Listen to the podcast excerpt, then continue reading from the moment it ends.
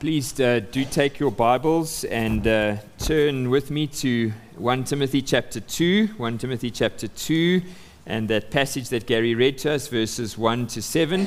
Just want to say a word of apologies to those who are in the wings. Uh, last Sunday night, with uh, the generator running and power dips, our, our wing speakers were blown. Um, so they're in for repairs. Uh, the good news is that this past week their solar was installed. Um, so hopefully we won't have those kinds of problems again, Lord willing, going forward. Um, but if it is a bit quiet for you in the wings, uh, please feel free to just uh, move closer into the middle uh, if you're battling to hear. So the passage of scripture has been read to us, uh, 2 Timothy, uh, 1 Timothy chapter 2, verses 1 to 7. And uh, the focus this morning, as we come to this theme, uh, the, the, broader theme of our series is contending for the gospel. Uh, but particularly today, as we come to verses 1 to 7, we're going to be considering God's purposes in prayer. Uh, God's purposes in prayer. And so I want to just start this morning by asking you some questions about prayer. Let me just start very generally with what is prayer? uh, just to make sure that we're all on the same page. What is prayer? Well, simply put, prayer is just talking to God. But I think more specifically, prayer is the communication of a believer with the God who is his Savior, Lord, Father, and friend. So, yes, unbelievers can pray, they can cry out to God in times of need, and there is a sense in which God is the Father of all humanity. God hears the prayers of all. But as we consider prayer this morning, we are thinking particularly of communication between a believer and the one who is our personal God and Savior and Lord and Father and friend. But now let me move on to just a couple of specific questions about your own prayer life. If you're taking notes, maybe write these questions down and uh, spend some time thinking on them uh, as you go into this week. Firstly, how often do you pray?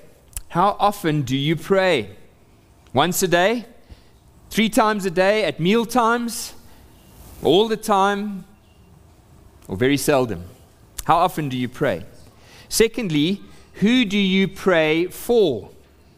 When you do pray, do you pray only for yourself? Do you pray for your uh, family and close friends? Or do you even pray for your enemies?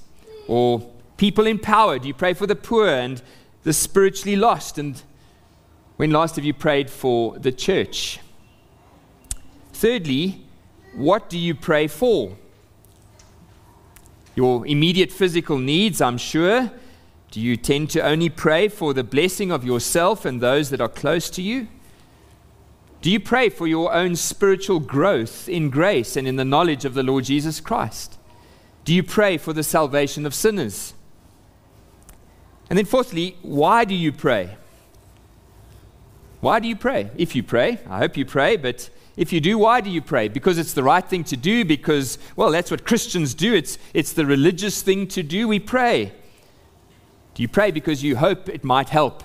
Well, we're going to consider all of these questions this morning in Paul's letter to Timothy. As he starts a new section in the letter, which focuses particularly on how the church should function. I hope you'll recall from our previous two studies that Paul has sent Timothy to Ephesus to sort out some major issues in the church, issues which were brought about by false teachers, by those who were leading the congregation away from the truth, away from God's word, and away from the gospel of grace. The context is one where we have this group known as the Judaizers, or if it wasn't the particular group known as the Judaizers, it was at least a similar kind of group uh, who were teaching that in order to be saved, uh, you had to adopt all the Old Testament Jewish laws and regulations, uh, and you had to effectively convert to a kind of Christianized Judaism. So there was an exclusivity in the the thinking of these Judaizers, an exclusivity which was tied up in observing the Old Testament law. They believed and they taught that you could kind of reach a, a, higher level of spirituality by observing all the religious customs and practices and laws and festivals uh, of the old covenant of Judaism. And so the gospel was under attack. And as a result, the spiritual life of the church was in danger, Paul says, of being shipwrecked. Uh, and so Paul firstly then commanded those teachers of the Lord to be stopped. Uh, and then he went on, as we saw in chapter 1, to lay a solid foundation of truth, followed by a foundation of grace in the gospel. And now Paul wants to move on to give Timothy some specific instructions about the functioning of the church, the, the orderly worship and the structure of the church, which, if followed, will not only correct the errors which had crept into the church, but would set in place a healthy church, a, a church which would be able to function as God intended. I pray that it's our desire as a church to function as God intended, to be healthy as God purposed. And so, as we come to this letter, we should have hearts which are eager to learn and understand what Paul uh, wrote to Timothy for the benefit of the church. And so, the first thing that Paul turns to uh, to address in this letter is the issue of prayer, and particularly prayer as the church, as the gathered church of Jesus Christ. His focus in these verses is on corporate prayer, corporate prayer as the church. But obviously, we as the church are made up of individuals. And so, what is right and proper when we gather as the church is surely the overflow of hearts uh, which then pray uh, individually and as families. We will never pray rightly and properly as a church if we are not praying rightly and properly uh, individually. And so, Paul is setting before us some very important teaching regarding how we should pray as a church. What should direct us, not only corporately, but then also privately as we go home today. So, in the first place, Paul wants us to see the importance of prayer in verse 1. Now, chapter 2, verse 1, hopefully you got your Bibles open. Chapter 2, verse 1 is closely connected to what has gone before in chapter 1 because it starts with a therefore word. Uh, it's not right up front as, as we sometimes see, but it's the word in the ESV then. I think the NIV and the CSB also say then. Uh, this is an important connecting word. It's important because it shows us that what Paul is about to say is not a completely new idea or thought, but it flows out of the correction of the false teachers in chapter 1. It flows out of the foundation of grace and truth, which has just been laid in chapter 1. And so he says, First of all, then. First of all, therefore. I urge that supplications, prayers, intercessions, and thanksgiving be made for all people. Now, there's in the light of what I've just said about grace and truth, I now place before you the importance of prayer. Corporate prayer in the church, it is a matter of first importance. First of all, here is not simply a reference to time, uh, it is that. But it's more than that. Paul's not simply saying, first pray and then do this or do that. No, he's saying that prayer is a matter of highest priority, of first importance. Now, let me ask you this Do you think praying corporately will be a matter of first importance in our church if praying privately is not a matter of first priority in your own lives? I don't think so. If we seldom pray individually, if we seldom pray together as families, we will not see the importance of corporate prayer as the people of God. We must remember that Paul is wanting to help Timothy as the series title says, to contend for the gospel in Ephesus. And so he set priorities for Timothy. The foundation of the church, chapter 1, is truth and grace. It's the word of God and the gospel. There should be no arguments there. But then he moves on to start giving instructions to the, the, the life of a healthy church. And he starts off with the matter of prayer.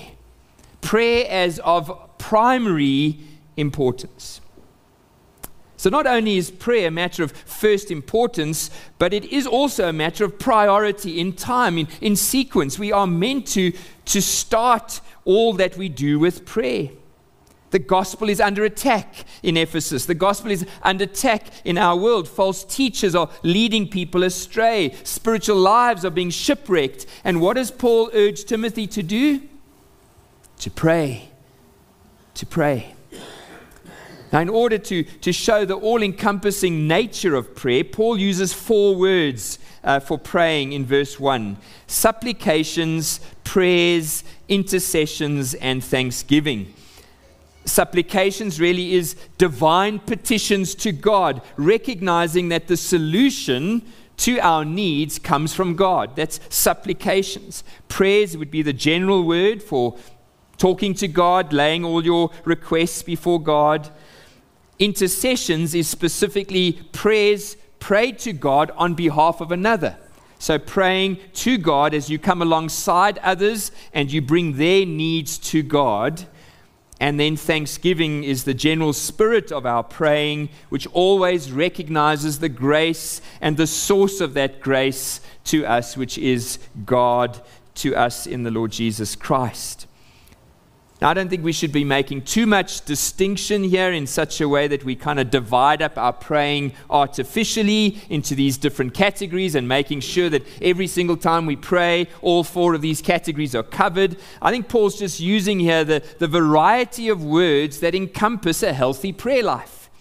And he's urging us as the church to offer up our prayers of all kinds as a matter of first importance.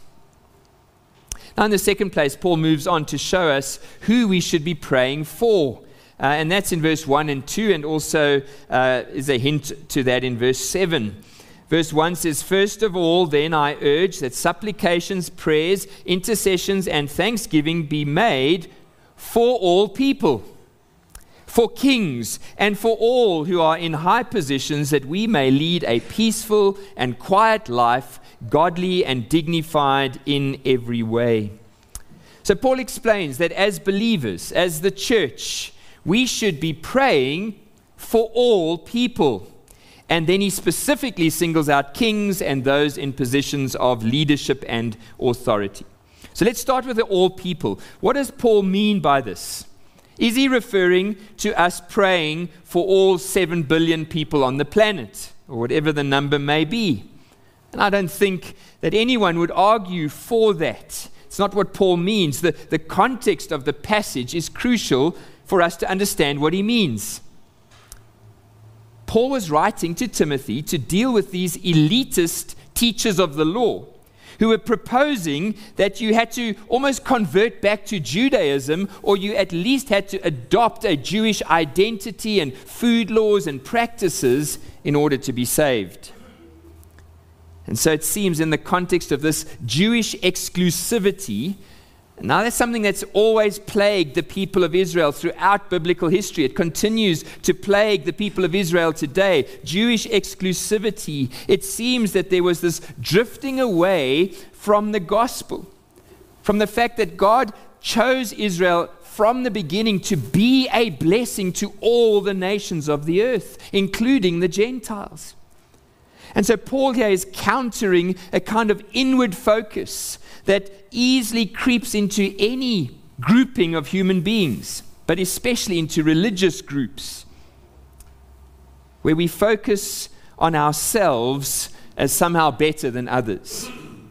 We are more deserving of God's attention and blessing than others. We've got it right, they've got it wrong, and so God must, must bless us and not them.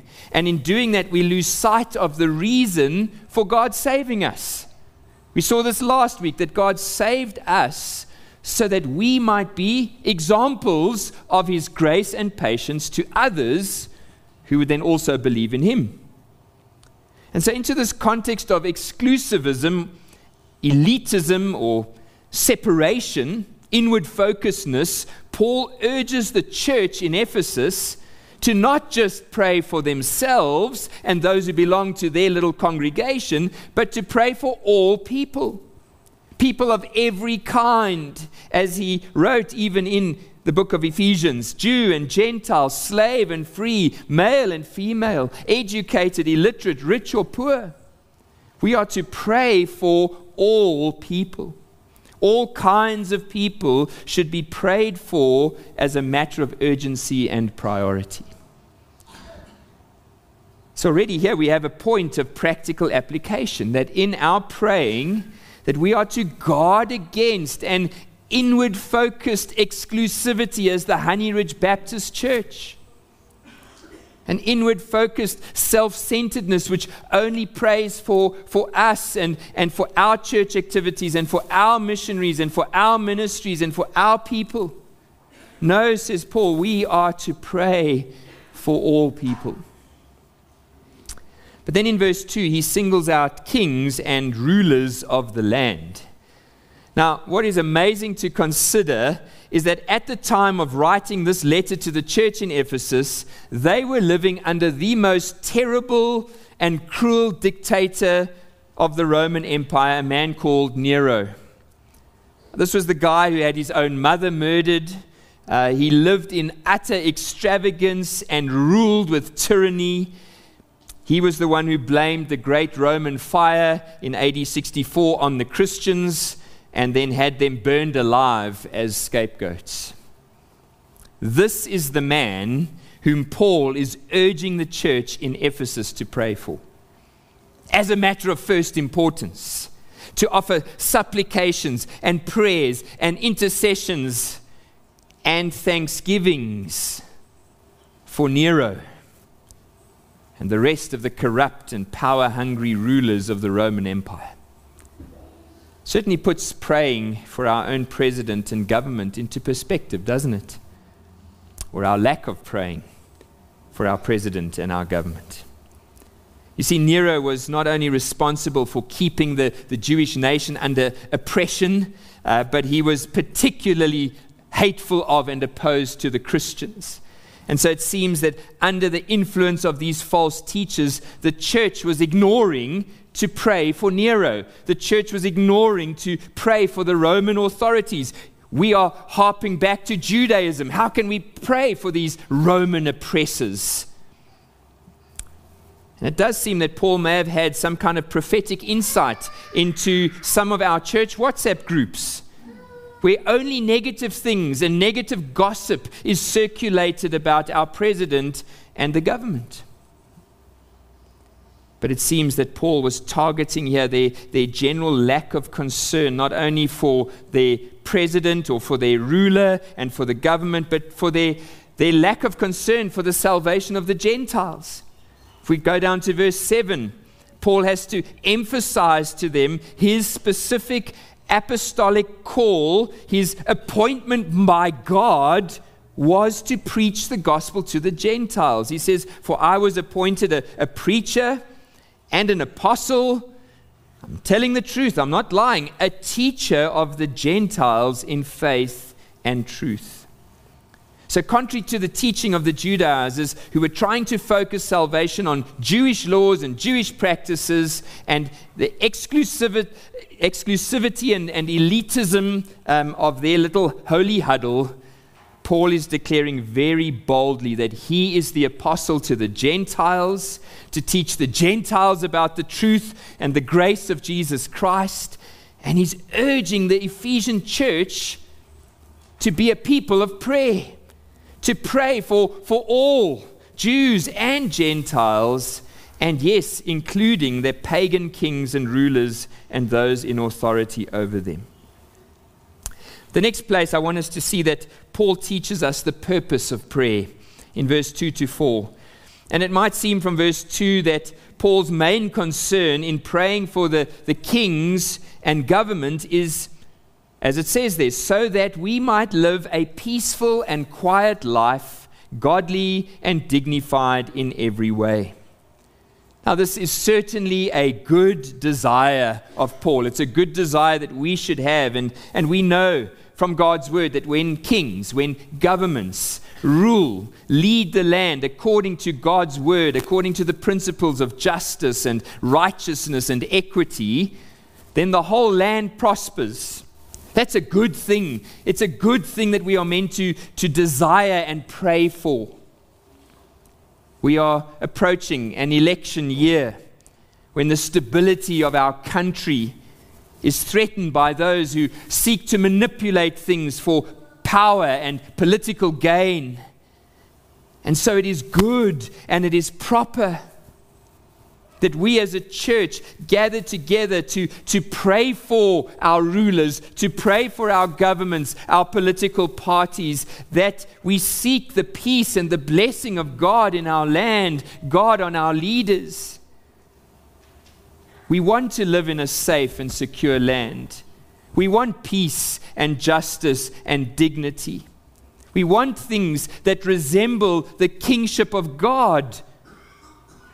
And so we should be praying to God for that end.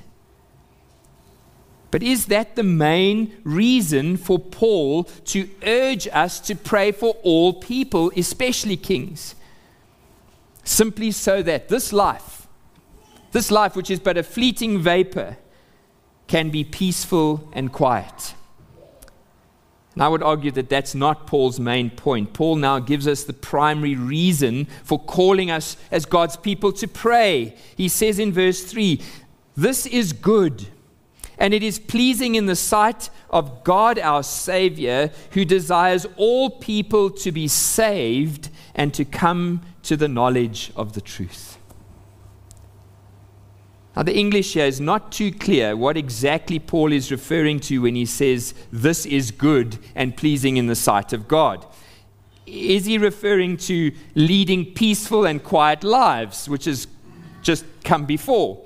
Or is he referring to something else? I think the Greek sentence is much clearer that what is good and pleasing to God is our prayer for all people in verse 1 and verse 2 is really just kind of a bullet point. It's an aside to the main point that is made in verse 1. So let's read verse 1 and verse 3 side by side, and we'll see the main thrust of Paul's purpose for our praying. Let me bring that up. First of all, then, I urge that supplications, prayers, intercessions, and thanksgiving be made for all people. This is good and it is pleasing in the sight of God our Savior, who desires all people to be saved and to come to the knowledge of the truth. You see the continuity there. So, the all people who we are to pray for in verse 1 are the same all people whom God desires to be saved and to come to a knowledge of the truth. In other words, Paul says, I want you as a church to make prayer a priority and to pray for all kinds of people from all walks of life, from all religious backgrounds. Why? Because this is pleasing to God who desires that all those people from every language group and cultural group and racial group and social group they should all come to salvation through a knowledge of the truth in Jesus Christ. And so, what Paul is doing here is not only cutting across the exclusivity of the false teachers to show that salvation is for, for everyone from every group of the world, but he's showing us that, that this is the main purpose for our praying that people might be saved. This sheds light then not only how we are to pray for all people, but especially how we are to be praying for our leaders. Because he says, pray for all people, especially kings and rulers and governments. What for?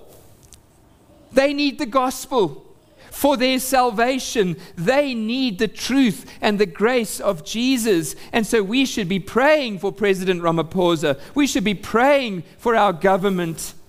We should be praying in the same way that the Ephesians were to pray for Nero and the Roman Empire.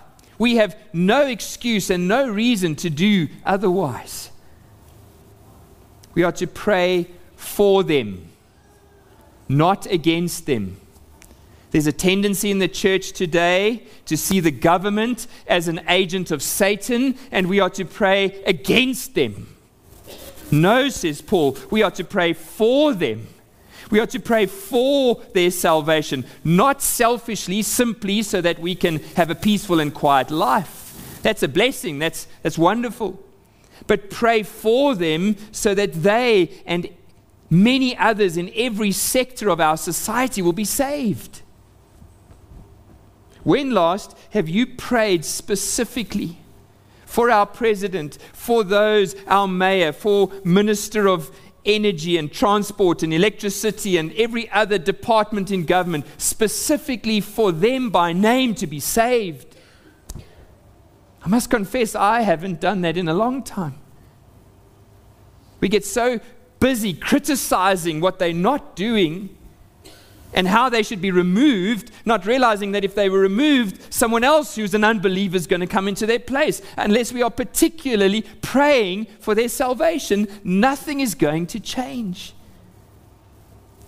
So, the essence of what Paul is urging here is that as the church, we should be making prayer a matter of first priority, and the focus of our praying should be evangelistic.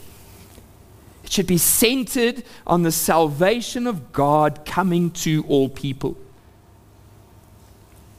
This means practically that as a church, our praying should not primarily, our corporate praying shouldn't be focused primarily on the needs of individuals in the church community. But our praying should be focused on the salvation of God coming to all people.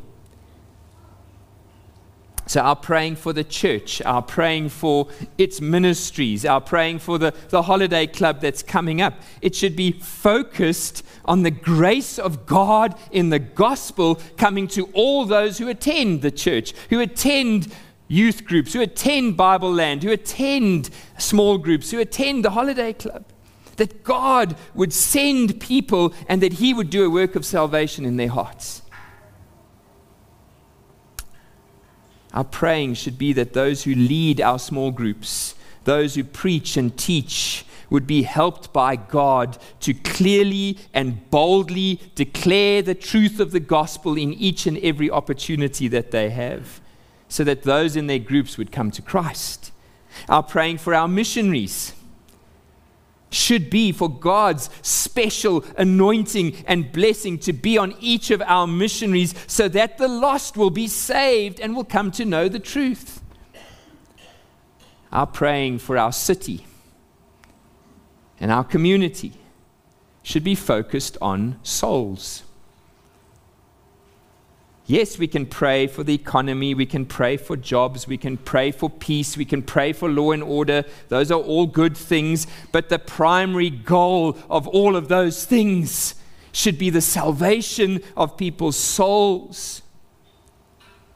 So, as we pray for our mayor and as we pray for our president and the government, we need to pray that they would come to know Jesus Christ in a saving way that they would be equipped to lead this land and its people into peace and prosperity where the gospel can flourish and the blessing of God can be known by all.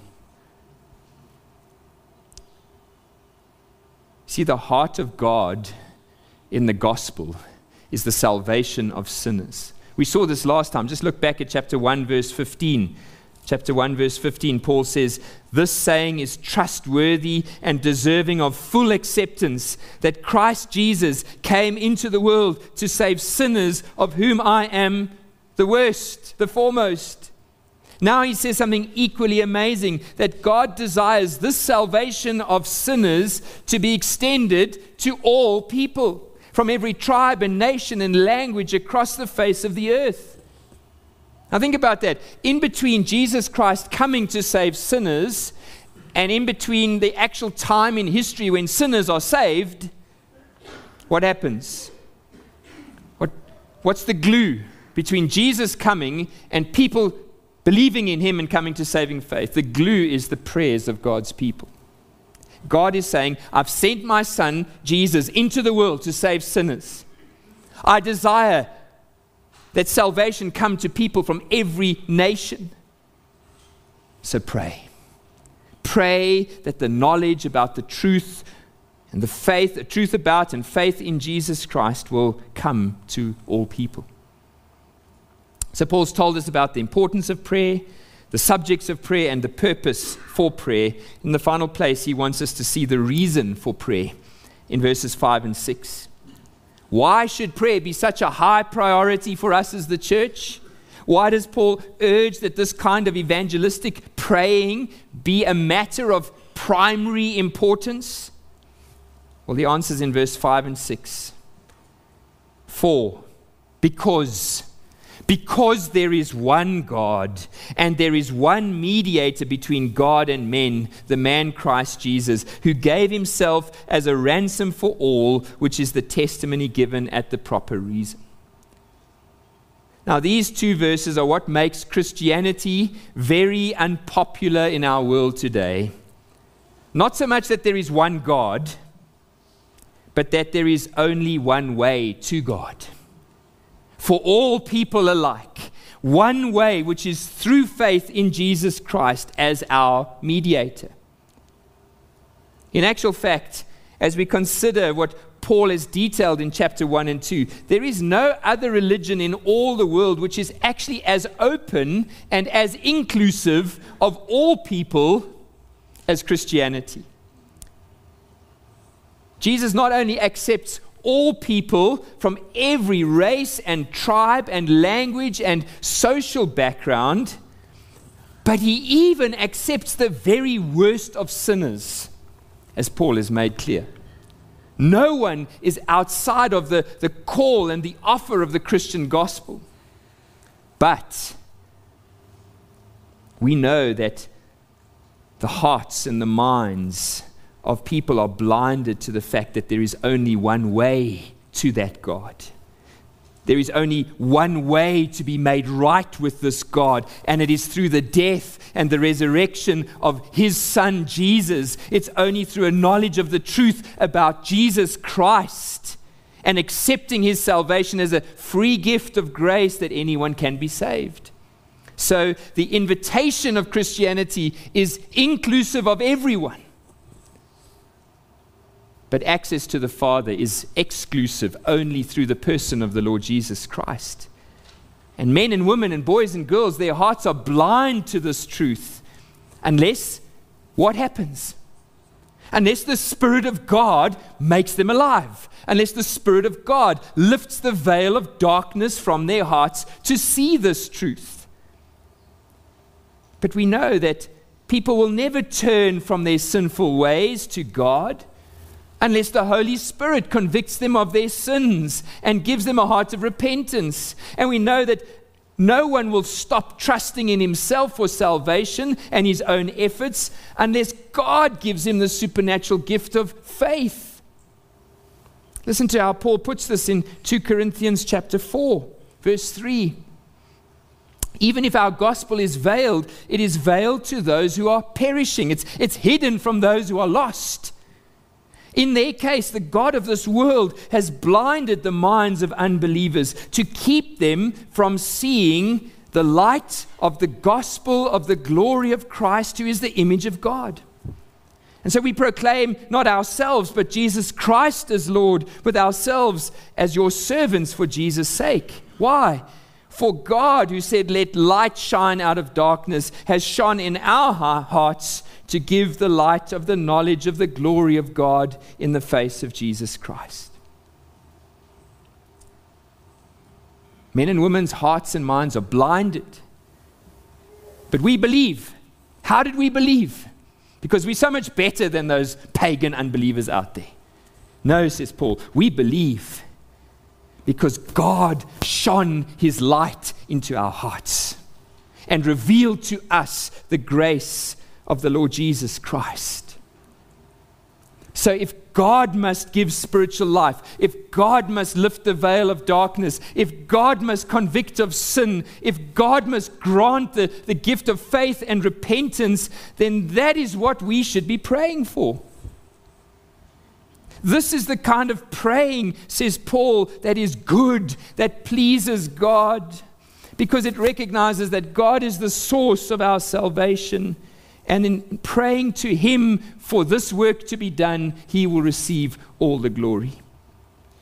Yes, of course, we can pray for many other practical things. We can pray regarding the struggles and the challenges of life. We can pray for one another for, for work and for health and for recovery from surgery and all these things. And, and this is the kind of praying that usually occupies our praying time in our small groups as we share our burdens with one another and as we pray for one another on that level.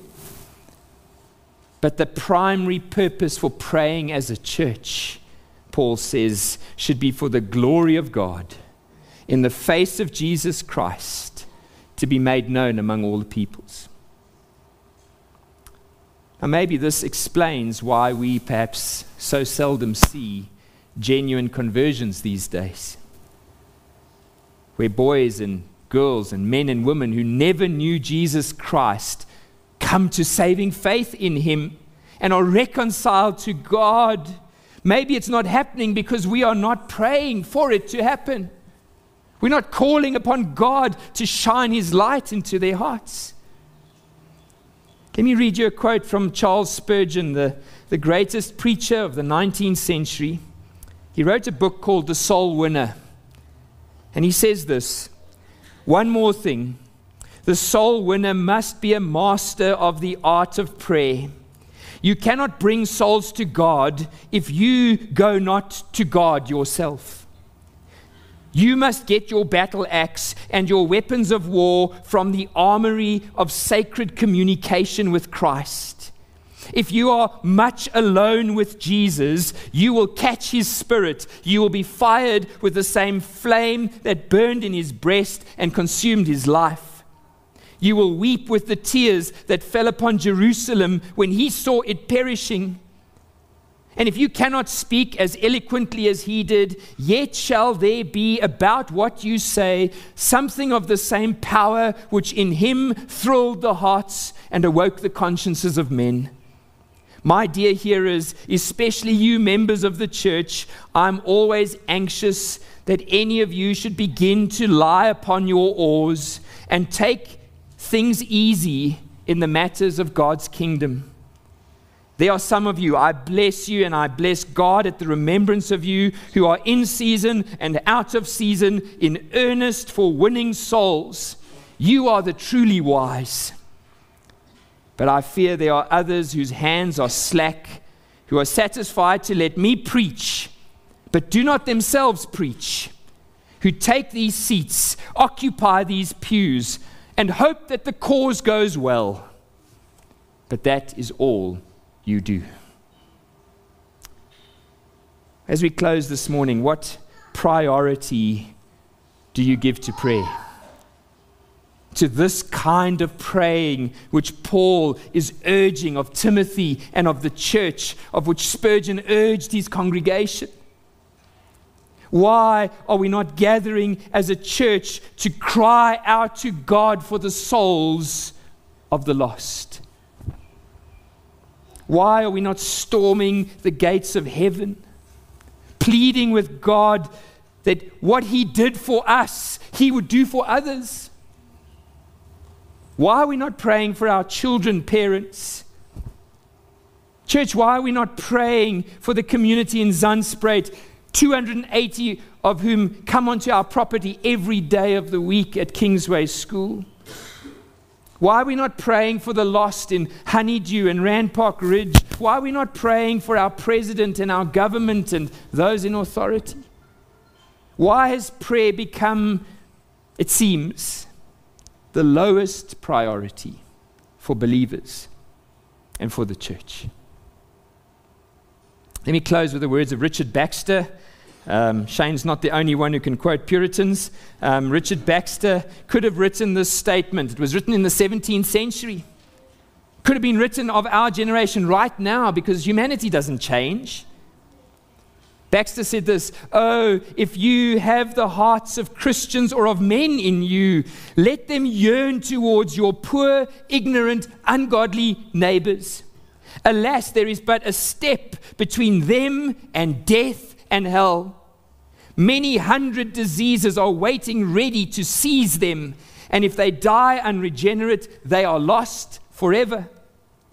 Have you hearts of rock that you cannot pity men in such a case as this? If you believe not the word of God and the danger of sinners, then why are you Christians yourselves? But if you do believe it, why do you not bestir yourself to helping of others? Do you not care who is damned, so you be saved? If so, you have sufficient cause to pity yourselves, for it is a frame of spirit utterly inconsistent with grace. Dost thou live close by them, or meet them in the streets, or labor with them, or travel with them, or sit and talk with them, and say nothing to them about their souls or the life to come? If their houses were on fire, you would run and help them. And will you not help them when their souls are almost at the fire of hell? What a challenge. Most, if not all of us who are Christians today, are here today by the grace of God because someone else prayed for your salvation. Someone else prayed for my salvation, pleaded with God to shine his light into my dark heart, into your dark heart. Are we to be pitied this morning as grace hoarders? So grateful for being saved, and then we keep it all to ourselves? Or are we going to become deeply dependent, grace fueled prayer warriors for the cause of Jesus Christ and his kingdom? Now, if you're saying, Clinton, I'm, I'm stirred by what God's word has said to me today, I want to pray more. I want to pray more corporately as the church for the salvation of sinners. When can I do that? Next Sunday evening. Next Sunday evening, 6 o'clock, we're going to devote our whole evening service to praying for the holiday club. And I trust that this message will shape our praying for the holiday club. Not just that we'll have enough hot chocolate and cappuccino sachets for the leaders. Yes, we need to have those things but that we will devote our time to praying for perhaps 300 or 400 children, most of whom are unbelievers, coming onto this property from probably 200, 250 unbelieving homes in our community, and they will be entrusted to our care for a week. What an opportunity for the gospel. What an opportunity for God to shine the light of Jesus Christ into their hearts. Won't you join us next Sunday night, 6 o'clock, as we gather to pray? This is good, and it is pleasing in the sight of God, who desires all people to be saved and to come to a knowledge of the truth. For there is one God, and there is one mediator between God and men, the man Christ Jesus, who gave himself as a ransom for all.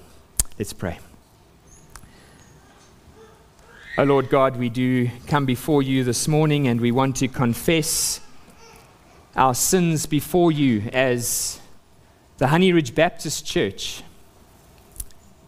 for our lack of praying for all people, for kings and rulers and those in authority, that they might be saved, that they might come to know the knowledge of the truth of the grace of the Lord Jesus Christ. Lord, so often we can be so busy doing ministry and supporting various causes. These are all good things that you've given to us, but we do not pray. We do not pray that you would be at work, that you would bless and, and multiply and, and convict and shine the light of salvation into the hearts of people. Forgive us, we pray, Lord.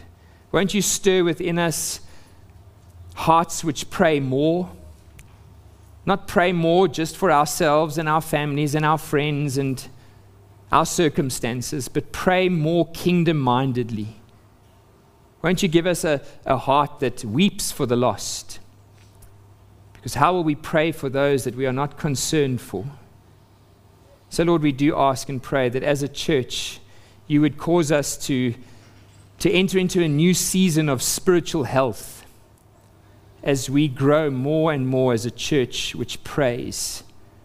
Prays ultimately for your name to be glorified in and through all that we do. We ask this in Jesus' name.